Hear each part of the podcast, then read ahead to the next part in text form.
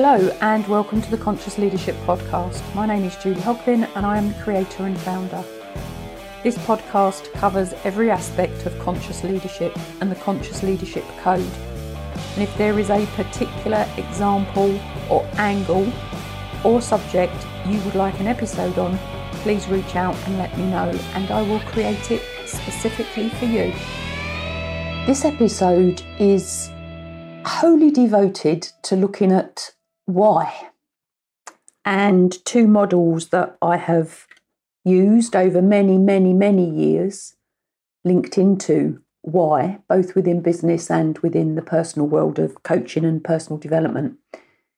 And I saw something the other day, and somebody was talking about they had used the seven why model on a with a client and had really got them back to the root cause of why they wanted to do something, which is how this model works. So I thought, what an opportune something in front of my face to talk about. So I looked at what the 7Y model was in comparison to the 5Y model, and basically they're the same, just one goes two levels deeper. And the 5Y model was something that has been used in business for many years, and it was originally developed by Sakichi Toyoda, who was the founder of the Toyota Industries. Um, and it has become a very popular tool within the Lean and Six Sigma methodologies that some organisations used. Now, I personally have used it with teams within business over many, many, many years, looking at problem solving, which is basically what the original model was around. It was around using five levels of why to get to the root cause of the problem. And depending on the complexity of the problem, some of those whys would then spin out into more whys. And you could use the five levels on each area that was then presented. So, how deep you go to find the root cause is absolutely contextual and up to you. And what when we use the why model, whether it's seven or five or four or three or two or you know whatever, we can use it for ourselves and for others. What we need to remember is that the goal is to find the true origin of the issue. So it is to get back to the cause. Now, quite often you will start with the effect, but get back to the cause. So the five level has been used for a very long time. Um, I can find out the original date of that if anybody wants to know. But the seven levels deep, um, and I saw something from Dean Graziosi on this, who had been who one of his mentors had used it on him. So the seven levels deep, so slightly different connotation on the title. It's about personal development. Um, and it's a coaching technique which is used to uncover an individual's core motivation, the true why, behind why they are doing what they're doing or behind why they want what they say their goal is.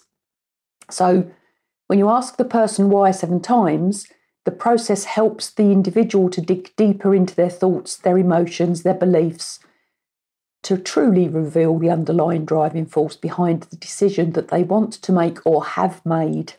So it can be used future, future focused or it can be used retrospectively. So let's have a quick look at it. And I've got some examples, so stay through to the end of this because I've got some um, examples of how this can be used. So, how does it work? You work with a, you start with the goal, a desire or an objective that you have in mind. And then you ask yourself, why is this goal important to me? And you notice the answer. Then you use the answer from the previous steps, step two, as the basis for the next question asking, why is this important to me? Again. And you repeat the process until you've asked why seven times, each time digging deeper into your motivation and your values. Now, you can do this on your own. If you can be honest with yourself, self awareness is a great place to be. It's a great thing to have as well which is one of the reasons I'm creating the membership site because that is what it's going to be around self mastery, which then leads to business mastery. So let's have a look at some of the examples. So please keep in mind that the seven levels deep model or the five levels of why, whichever one you want to call it, whichever one you know, whichever one works best for you, it's flexible. The numbers of whys can be adjusted as required. And remember, the main goal is to get to the root motivation, the root cause. And of course, you could ask 10 whys if you wanted to. So let's have a look at how this could be used. And I've linked the first one um, to a goal of purchasing an investment property as an asset. Now, some of you will know, some of you might not. I don't mention it very often on this podcast, but I do invest in property. Um, it's something that I have used to solidify my pension. And I only learned about the fact you could actually own two properties I laugh when I say this now, when I was 50. So it doesn't matter what age or what gender you are, you can start to, to learn, you can start to change your life. My pension is now secure, whereas it wasn't at the age of 50. If anybody wants to talk to me about that, please do. So let's use the seven whys to have a look at what this is. So question one, question one why? Why do you want to purchase an investment property? And of course, these are general answers. They're not specific to you they're not specific to me. But the answer to that would be, could be, I want to generate additional income. Question two, why? Why is generating additional income important to you? Answer, it will provide me with financial stability and security. Question three, why? Why is financial stability and security important to you?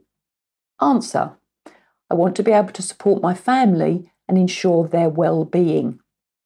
Fourth why. Why is supporting your family and ensuring their well-being important to you? Answer. I believe it's my responsibility to provide for them and create a comfortable life. 5.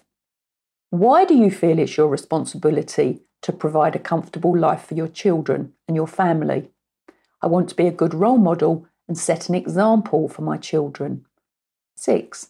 Why is being a good role model and setting an example for your children important to you? Answer.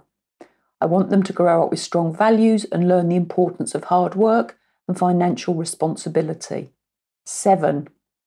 Why do you want your children to grow up with strong values and to learn the importance of hard work financial responsibility? Answer. I believe that instilling these values will help them become sex- successful, happy, and well adjusted adults who contribute positively to society. Now, you can see from this example, there's seven whys. Each question is the why of the previous answer. And it gets down to it gets down to and from why do you want to purchase an investment property to instilling values into children so they become successful, happy, and well adjusted adults. So you can see the seventh why is far deeper than the initial one. So I've come up with a another example as well. Now, conscious leadership is the name of the podcast. Conscious leadership is what I do. I work with leadership teams and individuals who want to lead self mastery to business mastery. So let's have a look at this one about leadership. Why do you want to learn how to become a more effective leader? I want to be able to manage my team more efficiently. Why is managing your team efficiently important to you? It will help us achieve our department's goals and objectives. Why is achieving your department's goals and objectives important to you? Meeting these goals contributes to the overall success of the company. Why is contributing to the overall success of the company important to you? It will help me advance my career and secure a more senior leadership position. So you can see how it's already changed from wanting to manage their team more efficiently to advance in their career. And this is on the fourth why. So the fifth one, so you're asking the question to the answer that came out in fourth. I want to have a greater impact on the organisation and be recognised for my hard work and dedication. Slightly changed again. The answer to that question is number six. I want to create positive change within the company and help shape its future direction. So it's going from leading a team more efficiently to looking for career advancement to looking at now shaping the future of the company. And again, the question is asked, and the seventh answer could be I believe in the company's mission and values, and I want to play a meaningful role in its growth and success, leaving a lasting, le- a lasting legacy. And you can see how that is different, similar and different to becoming a more effective leader. So, more effective leader, career development, shaping the future of the company into leaving a lasting legacy. And that's on seven. So let's have an, just a look at one more on learning how to communicate effectively. So the initial answer would be, or could be, and of course these are all made up. These will be absolutely individual to the individual person answering the questions. These are purely made up answers. And to be honest, are not that much different to when I've used this process with my own clients and with my own teams, my own leadership, and to be honest, for myself at times. So, why do you want to learn how to communicate more effectively? I want to be better at expressing my thoughts and ideas. Why is that important to you? It will help me convey my messages more clearly, clearly and avoid misunderstandings. How important is that? So, the answer to the next why, the third one, clear communication will improve my relationships with colleagues and clients. Strong relationships will lead to better collaboration and increased trust. That will enhance my ability to work effectively within a team and contribute to the success of projects. That will boost my professional reputation and create opportunities for career growth. And the final seventh, on this particular example, I want to fulfill my potential, make a meaningful impact in my field, and achieve a sense of accomplishment and satisfaction in my career.